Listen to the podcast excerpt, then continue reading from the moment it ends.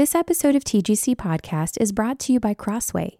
In today's rapidly changing culture, ancient liturgical tradition is not only biblical, it's essential. In Crisis of Confidence, Carl Trueman analyzes how creeds and confessions can help the Christian church navigate modern concerns, particularly around the fraught issue of identity. He contends that statements of faith promote humility, moral structure, and a godly view of personhood, helping believers maintain a strong foundation amid a culture in crisis. Pick up a copy of Crisis of Confidence wherever books are sold, or visit crossway.org/plus to find out how you can get 30% off.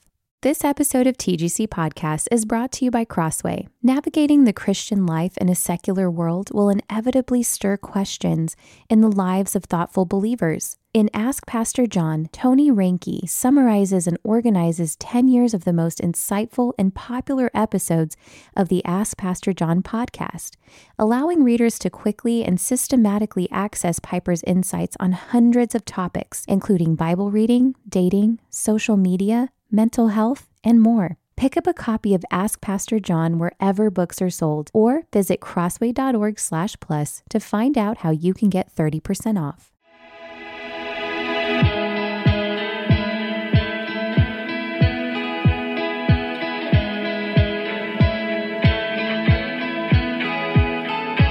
Welcome to the Gospel Coalition podcast, equipping the next generation of believers, pastors, and church leaders to shape life and ministry around the gospel.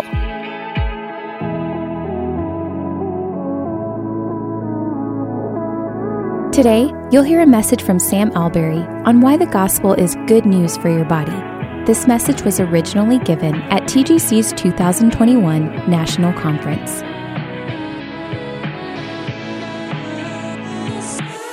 So, why is the gospel good news uh, for your body? Um, I'm from the UK, as I think um, is probably apparent. And I, the last few years, I've been back and forth between the US and the UK, and I've begun to sort of mentally do some comparing. And there are some things I will, I will admit America does better than England. Uh, in just a few, in no particular order lemonade, like if you go to England and order a lemonade, it's, it's something quite different to what you drink here. Customer service. you actually have customer service here. We don't even know what that is in the UK. Um, positivity generally. Uh, you were kind of can do types. We're sort of uh, um, in England. We're very cynical. And, you know, virtually all kind of food is probably better here than, than in the UK. Um, however, if I may, as a, as a friendly visitor to your nation, there are some things the UK does better than America. Um, BBC News. Okay? Uh, country pubs. Uh, if you don't know what one of those is, then come and have a word afterwards. Chocolate. Okay, in, in the UK, chocolate doesn't taste of wax. so if I'm ever giving up chocolate for Lent, I still eat Hershey's because it doesn't count. Whatever else Hershey's is, it isn't chocolate. But here's one of the things I really love in the UK that you guys don't have here, and that is Boxing Day. Okay, in the UK, December the 26th is a public holiday. It's called Boxing Day. I think it's called that because you would have historically boxed up gifts for the poor and that kind of thing. But it's kind of come to be the day after Christmas where you can kind of just recover a bit from all the kind of craziness of Christmas. And the reason I love Boxing Day, it's one of my favorite days of the year, is because Christmas is normally hectic. In the UK, we tend to have church on Christmas Day. So you've got that in the morning, you've got seeing everyone you've ever been related to as well at various points during the day. There's not much time to actually be still and to think. And so Boxing Day for me is the day I tend to do most of my reflecting on Christmas. And there is no greater compliment that you can pay the human body than that the Word became flesh. And the Word remained flesh. There is still at the right hand of the Father right now a human body, the Lord Jesus Christ. There's no greater prospect for the human body than the future Jesus has won for it by becoming flesh. So, if you take nothing else out of this session, take this God is not just interested in your soul. He's not just interested in extracting from you some spiritual aspect of who you are and then running with that for eternity. No, God's eternal plan for your life includes your physicality. It includes your body. Just one example of this in Romans chapter 8, Paul is talking about creation groaning and, and waiting. And he says in Romans 8, verse 23, and not only the creation, but we ourselves who have the first fruits of the Spirit groan inwardly as we eagerly wait eagerly for adoption as sons, the redemption of our bodies.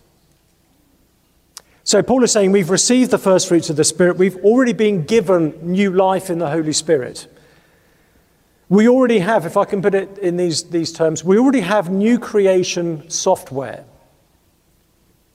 But it's running on old creation hardware. And so we groan.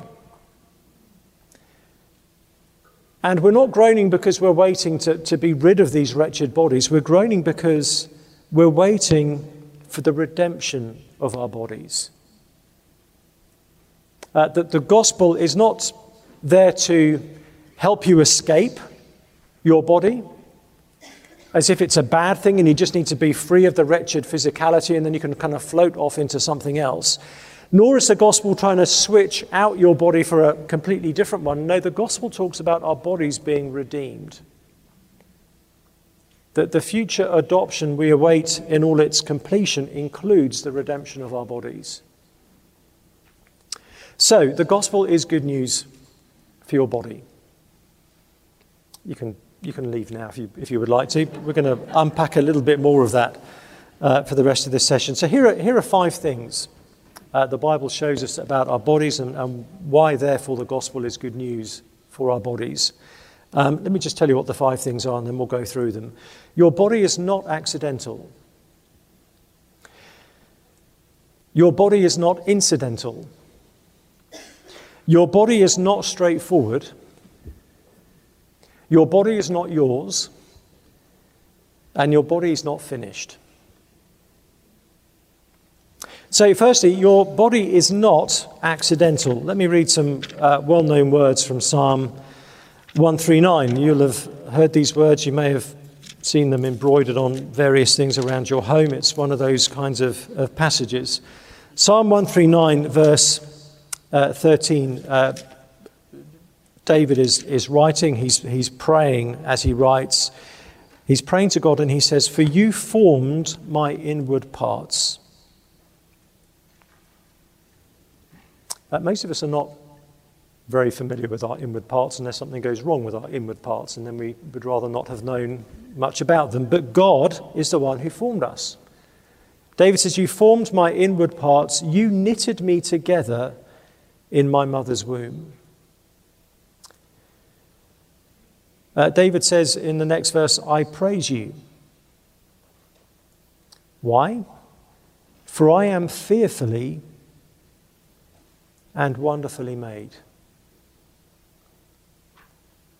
David is writing that in the same reality that we live in. David is not somehow existing before the fall and writing this about his body before the fall. David is saying this of his own fallen self, his own broken self. He can still say of his own physicality, I praise you, God, because I'm fearfully and wonderfully made.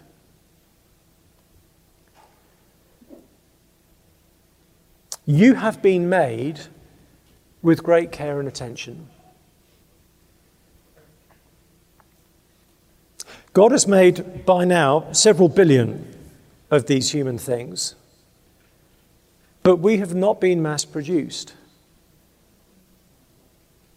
Uh, some years ago, I went to a, a, chocolate factory in the UK. Why not? Right? If there's good chocolate to be had, let's go and go to the source of all the goodness. And it was like being at the end of a rainbow. It was just amazing. And they would just give you chocolate throughout the day just to, just to keep taking. But it was amazing just seeing these massive kind of machine processes, conveyor belts, all the rest of it, and just these hundreds and hundreds of, of chocolate goodies pouring off these, these factory contraptions. We have not been mass produced. We've not just kind of slid off a production line.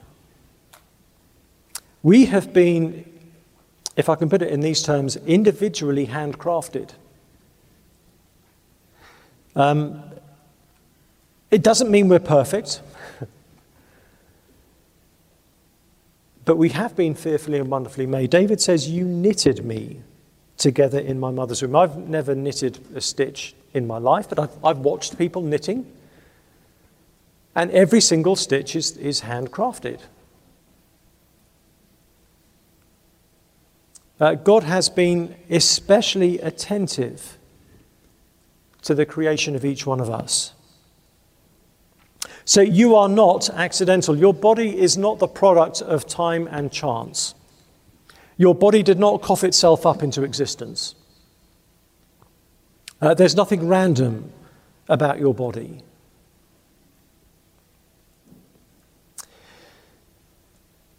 Some of us may not have been planned by our parents.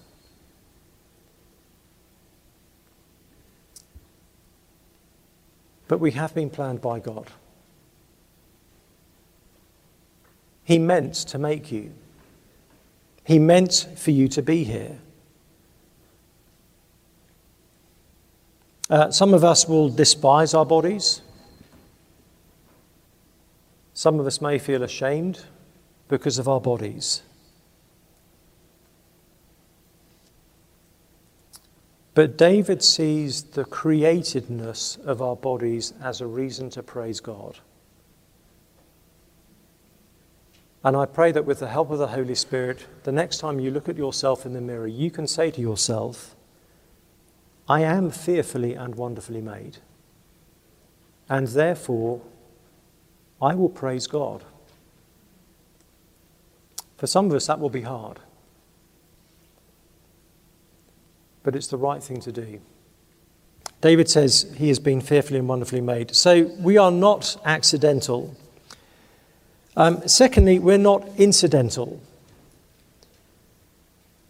Um, it's easy to think today, well, that the real me is the kind of inner self that I, I feel myself to be. That's where the real action is. The body is just a lump of flesh I'm, i happen to be connected to. Um, it's not in and of itself significant to my identity. It is simply the blank canvas on which I paint my real identity, often literally paint my real identity. It's not itself determinative or part of that identity. But the Bible gives us a very different perspective. Because God has planned for us to be here, because we have been fearfully and wonderfully made, our bodies are not insignificant. It isn't just an arbitrary lump of matter. It's not just that you have a body, you are a body. So think about the creation of Adam in Genesis 2. If you're familiar with that account, God takes some of the, the soil of the earth, He forms it into the, the, the body of, of Adam, and then breathes life into it. What God doesn't do, God does not make a soul called Adam and then look for something physical to put that soul into, as if our body is just a kind of convenient piece of Tupperware. No, God makes flesh and then animates that flesh by breathing life into it. And so we are not trapped souls that have been shoved into some bit of flesh wherever was convenient to shove us. No, we are animated flesh. And therefore, our bodies are not incidental to who we are. So, this means two things, friends. This means uh, the body is not everything, and it means the body is not nothing. Uh, the body is not everything. It's not all that there is to you. It's not the sum totality of, of your identity. Um, in 1 Samuel chapter 16, you may recall that um, Samuel is, is, has been directed by the Lord to Jesse's family to, to find out who the next king's going to be, and that Jesse's sons begin to appear, and, and Samuel's going, Wow, these guys just look like they were at a central casting for the role of king. Okay, they just look kingy. They're the kind of people you want to, to put a crown on the head of and kind of have leading you. They're, they're impressive. They've got that kind of magisterial sense to them. And the, the answer keeps coming back no, not this one. No, no, no, not him, not him. And in the end, as we know, if you're familiar with the, with the account, uh, it turns out to be the, the one no one was expecting, David. They didn't even bother to bring David in for the audition because they just assumed it's not going to be David. We'll just leave him out in the fields. But David turns up, that is going to be the one, and God says to Samuel in 1 Samuel 16, verse 7 The Lord does not look at things man looks at. Man looks at outward appearance, but the Lord looks at the heart. Man looks at outward appearance, but the Lord looks at the heart. Now we know that. We know that there's more to someone than just the kind of immediate thing that we physically see. We know that there's, there's more to people than that, but it still tends to be our default setting. We size people up on first impressions mainly by how they look. Uh, we still make a lot of outward appearance. We still do most of our assessing and evaluating of people based on their outward appearance. The Lord looks at the heart. The Lord sees not just what is on the surface, but he sees what is underneath. He sees into us. He sees what is hidden from other people. If we only look at the body, we have a very limited and incomplete picture of somebody else. So we don't look at one another in the way the Lord does. We're very surface level in our appreciation of one another. God looks and assesses us more, more thoroughly. So the body is not everything. And there's parts of our culture that kind of want to make it everything. You are your image, you are your physical image. That is where your value or otherwise lies in this world. No, the Lord sees beyond that. So the body is not everything, but the body's not nothing either. To say, well, there's more to me than my body is not the same thing as saying my body doesn't matter. We cannot properly define who we are without reference in some measure to our bodies. It cannot be the case that the, the real deepest essence of who you are is independent of your flesh. So our culture tends to, I think, get this very much mistaken. In some ways, it, our culture says your body doesn't define you at all. It's just it is just random matter, and you can do with it whatever you want to make it into the kind of person you really believe yourself to be. Um, Ten years ago, the movie Avatar came out. There's a whole bunch of other ones heading our way at some point. The whole premise behind a movie like Avatar is that you can inhabit an entirely different body and it won't affect your personal sense of identity. It won't affect who you are. It's just like a costume, you can switch it out. And for many people, that is, that is the body. It is just a costume. And if I don't like the way this costume is, then I, I just change it for a different costume.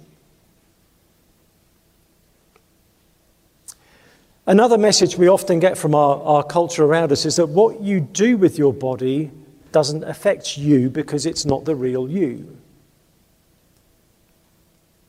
Uh, one of the kind of cliched things that sometimes get said if, if, a, if a man has been caught, say, having an affair, you might hear the line, it, it didn't mean anything, it was just physical. The Bible says it means something because it was physical. Because you are not separate from your flesh. So, what you are doing with your body, you are doing.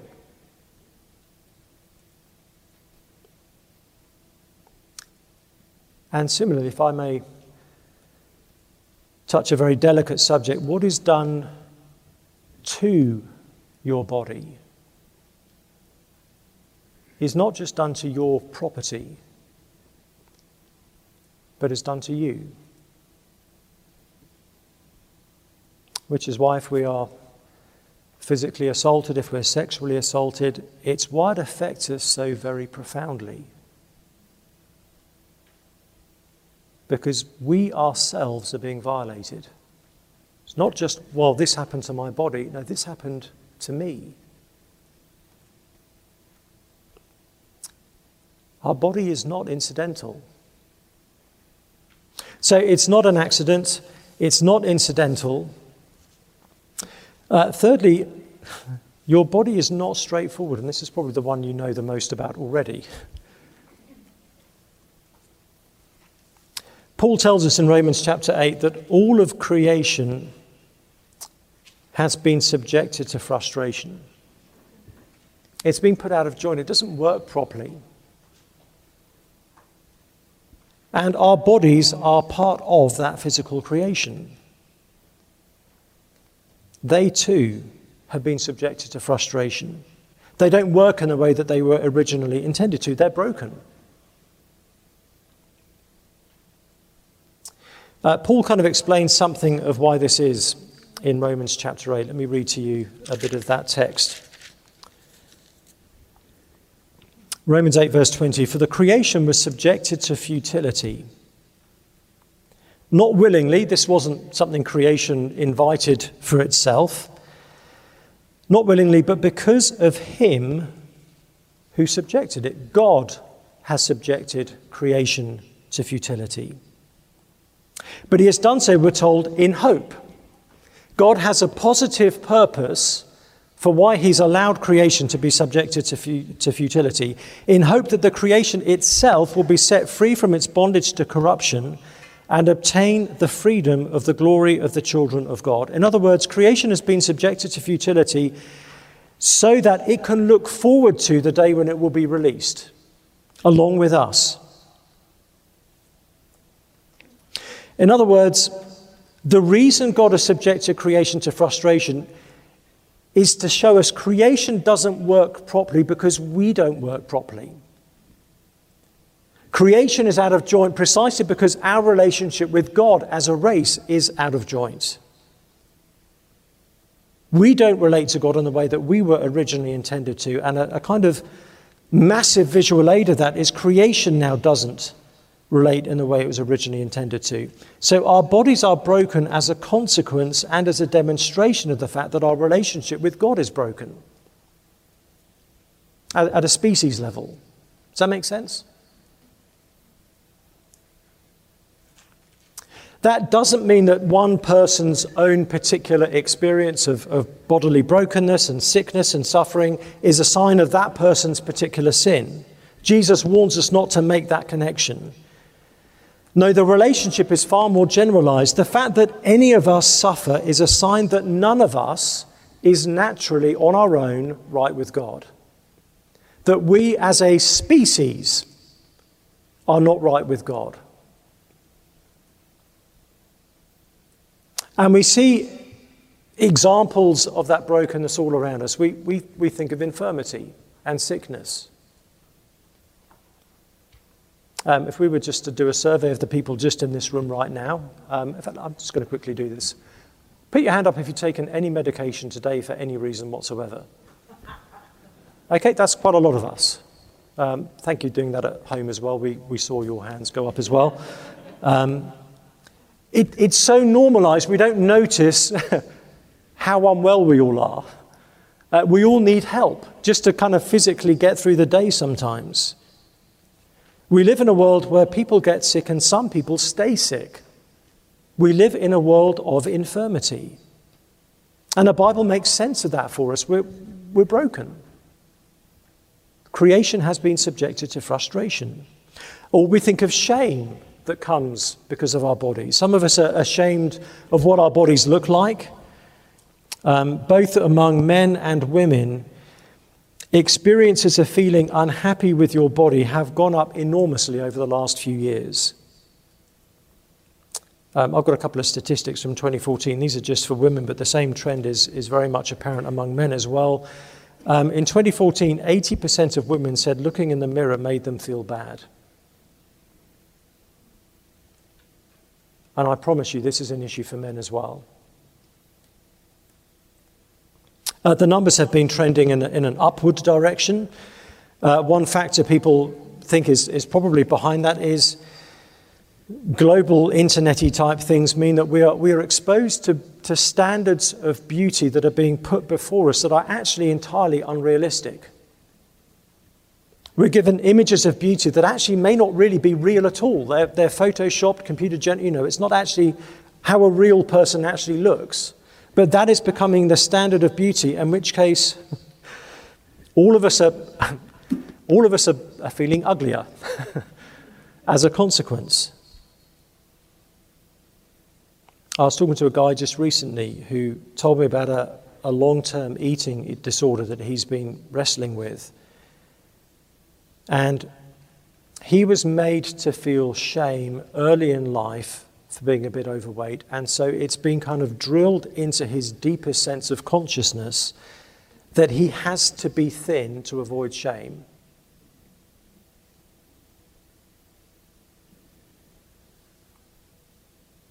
Some of us don't necessarily feel shame because of how we look. We might feel shame because of sin.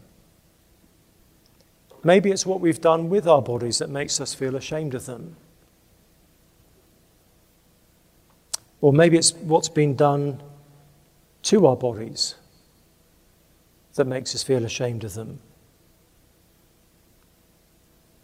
one of the sad consequences of, of something like sexual assault is that very often it's, it's the victim who feels the shame and not the perpetrator.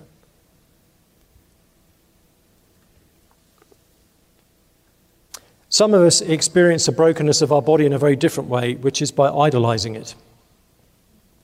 And thinking actually our body is going to be the thing that, that, that redeems us and gets us through all the problems of life. And the Bible has many warnings against vanity. So here's just a couple. Uh, Proverbs 31, verse 30 Charm is deceptive and beauty is fleeting.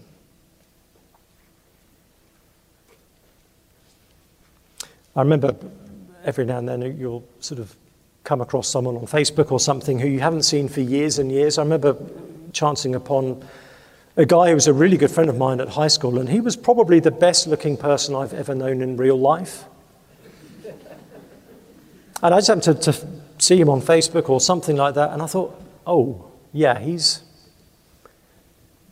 Yeah, Proverbs 31:30 is, is true. Beauty is fleeting. Um, even if you manage to get the right look, it's hard to keep it. Uh, we age. Uh, our I, am at the, I'm sorry, you don't need to know this, but I just bought one of those nose hair trimmer things. Um, it's worrying it's made by the same people I think make lawnmowers. but I'm like, there, there's hair coming in all kinds of places. We don't want to have hair right now.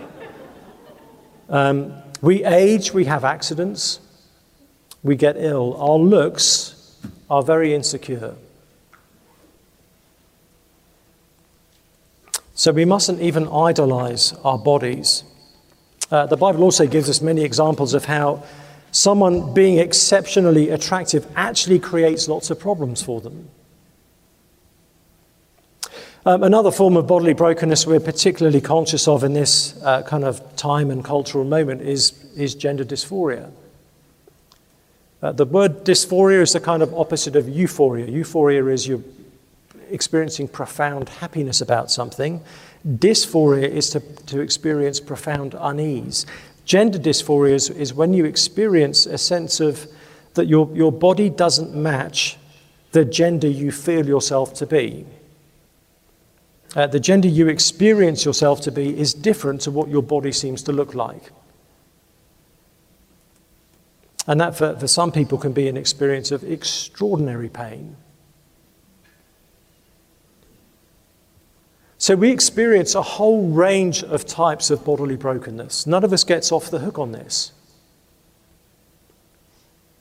But the fact that we have problems with our bodies, again, isn't a sign we need to be escaping from our bodies, but that our bodies need to be redeemed. They're not there yet. And the answer to all of our problems in our bodies is not going to lie in our bodies. We can't use our bodies to fix our bodies. No, what we begin to see is that the answer to our bodily brokenness lies in the ultimate bodily brokenness of Jesus. Colossians 1:22 God has reconciled you by Christ's physical body through death.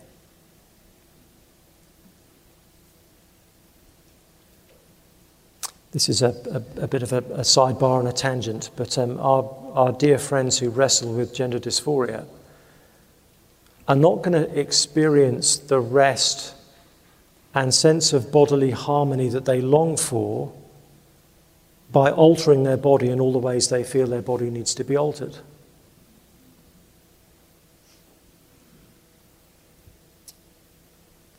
No, it is only through the broken body, bodily brokenness of Jesus that we can begin to have a hope and a future.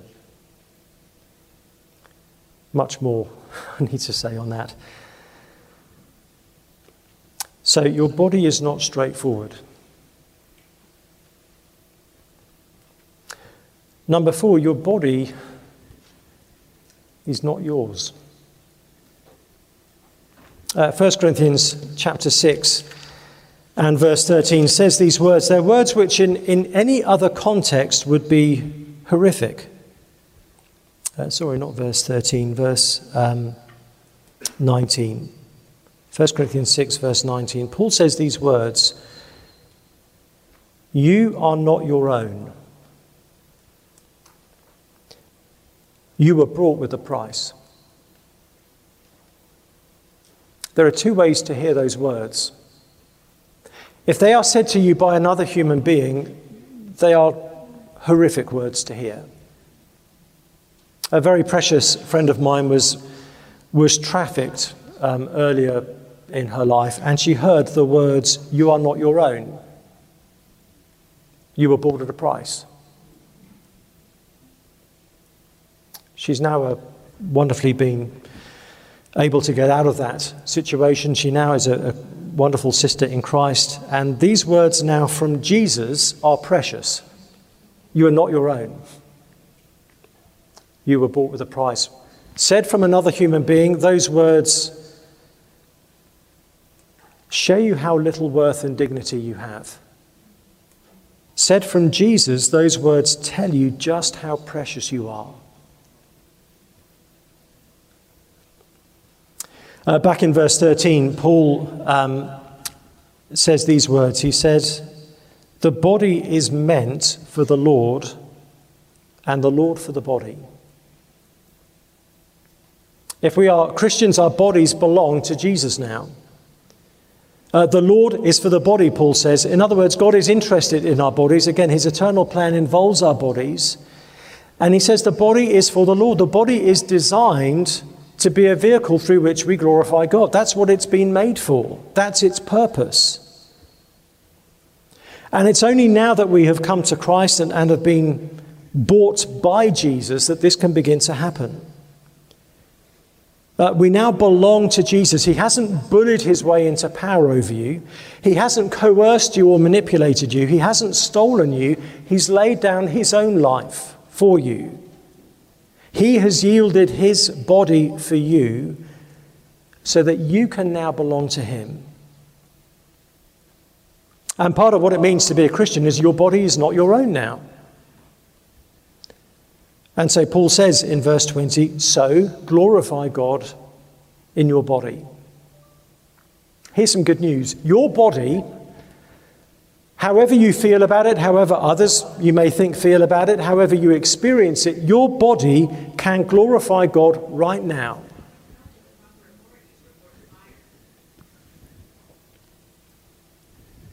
It's interesting, since I've been working on what the Bible says about our bodies, I've had so many people, men and women, young and old, opening up to me about struggles they've had with, with their body image.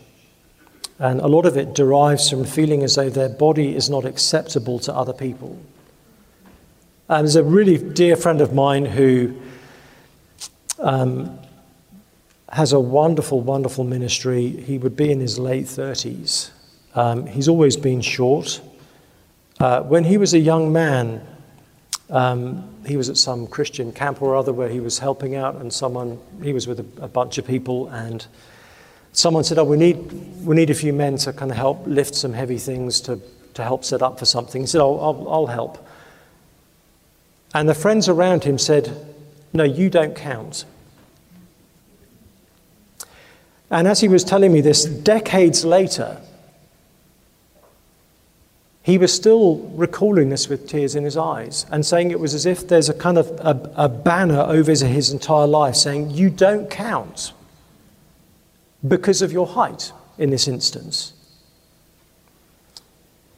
I can think of another friend who tells me that whenever he goes to the, the, beach with his friends, he's, he's desperate not to take his shirt off in front of his friends. Because when he grew up, uh, he's naturally skinny. He was given a, a kind of an idea that if you're a man, you're meant to look a certain way, and he was too skinny to count.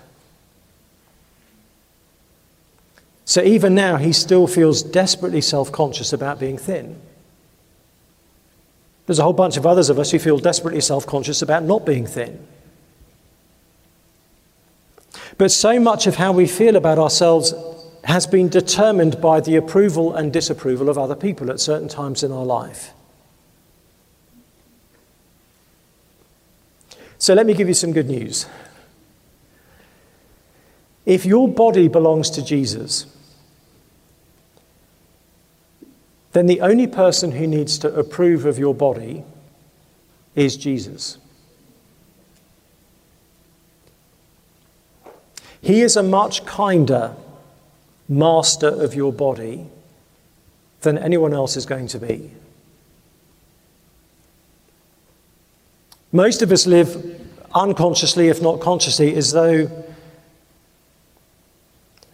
it's our culture that owns our body. So glorify culture in your body, and we can't. And so we feel crushed.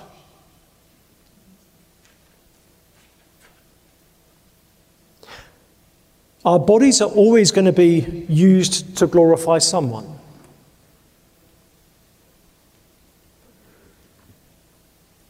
And we find in Jesus a far kinder master of our bodies than we will find anywhere else. It is Jesus' view of you that is now defining. He has the power to liberate you from the views of everybody else. And He is the one who says, I am gentle and lowly in heart, and you will find rest for your souls. My yoke is easy and my burden is light. So, what kind of body does Jesus approve of? Um, three very quick things before we move on. Um, firstly, your body, we need to steward our bodies. Um, Paul says in the middle of talking to husbands in Ephesians 5 about how they ought to treat their wives, he says husbands ought to love their wives as their own bodies. He then says, after all, no one ever hated his own body, but he feeds and cares for it. Uh, Paul is speaking typically, he's not speaking exhaustively. There are people who hate their bodies, but typically, we instinctively feed and care for our bodies. And so Paul is saying, in like ways, men, care for your wives. But it's interesting, Paul is, is showing us that actually part of stewarding our bodies is to feed them and care for them. Uh, what we eat is not spiritually irrelevant.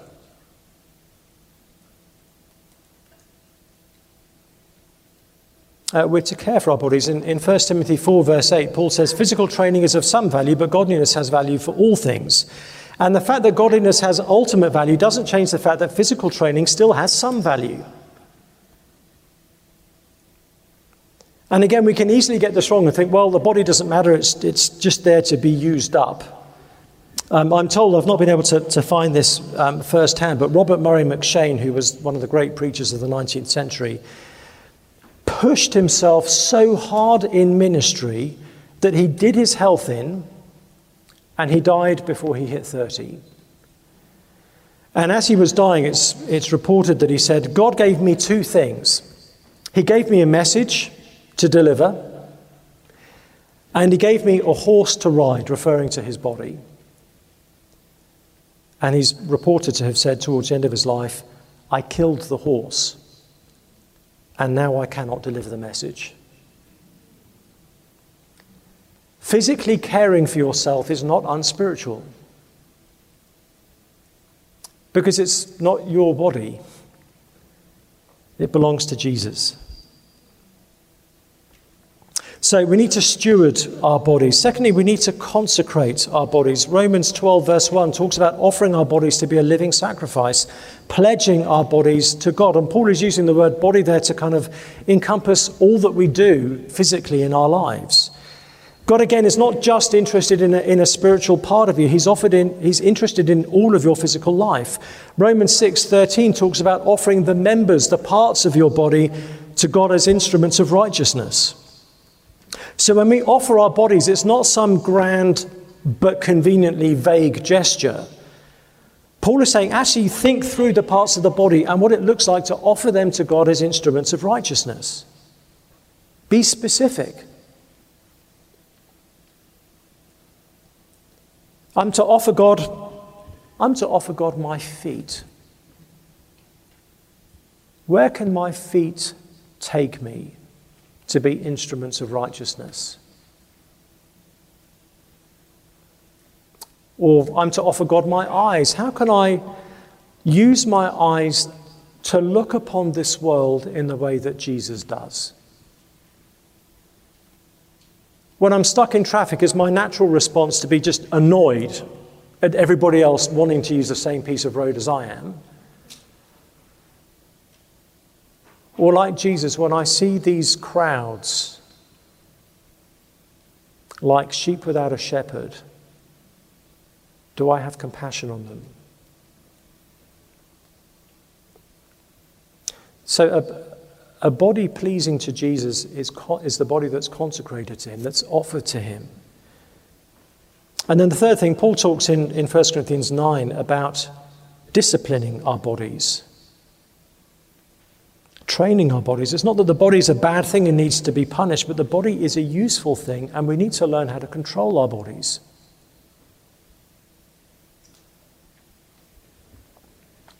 So, our bodies are not our own. And then finally, and, and all too briefly as we finish, your body is not finished. Um, Philippians 3 has these uh, wonderful words uh, to say about our, our waiting for Jesus. Philippians 3, verse 20 Our citizenship is in heaven, and from it we await a Saviour, the Lord Jesus Christ, who will transform our lowly body. Don't you feel the lowliness of your own body? Who will transform our lowly body to be like his glorious body by the power that enables him even to subject all things to himself. So listen to this your body has a future in Jesus. Right now it's lowly. You're allowed to think that when you look in the mirror. Yep, my body's lowly. But here's the other thing you need to say to yourself Jesus is going to transform our lowly bodies to be like his glorious body. The body with which he's been raised is going to be the type of body that we are raised with. These bodies are going to be resurrected, they're going to be renewed. And Jesus is going to do that by the power that enables him even to subject all things to himself. So you may think, well, I don't think he's got, going to do much with this. And Jesus is like, I've got the power by which I'm subjecting all of reality to myself to play with here. I think I'll be okay. You are not that special. Our bodies have a future. We will enjoy a resurrected physical life in the new creation. Our eternity is not going to be spent floating around in some kind of ghostly kind of way. Our future is physical, which means this life now is not the only experience of bodily existence you're ever going to have. And so, to my dear friends who have, have chronic, painful health conditions, your best physical days are not in your past, they are in your future. Our dear sister, Joni Eareckson Tada, who many of us will be aware of her ministry and so deeply grateful for her ministry, she said on a number of occasions that when she gets use of her legs in the, new, in the age to come, the very first thing she is looking forward to doing with her legs is kneeling before her Savior. That is biblically grounded anticipation and hope. Our bodies have a future. And therefore, we can, we can almost welcome the aging and decay of our bodies for that reason. It's a sign, actually, we're getting nearer to our resurrections. So, all that to say, the gospel is good news. Uh, it's good news for every part of life. It is good news for your body. Your body is not accidental. You are meant to be here. God meant you to have that body. Your body is not incidental, it's part of your calling. Your body is not straightforward in any number of respects. Your body's not your own, you belong to Jesus, and your body's not finished. It will be resurrected to serve God perfectly in the age to come. Let me pray for us. Our Father, we do groan inwardly as we await our adoption and the redemption of our bodies. Thank you, Lord, that we have that to wait for. And even as the, the waiting is agonizing, nevertheless, we're so glad for that anticipation and that hope.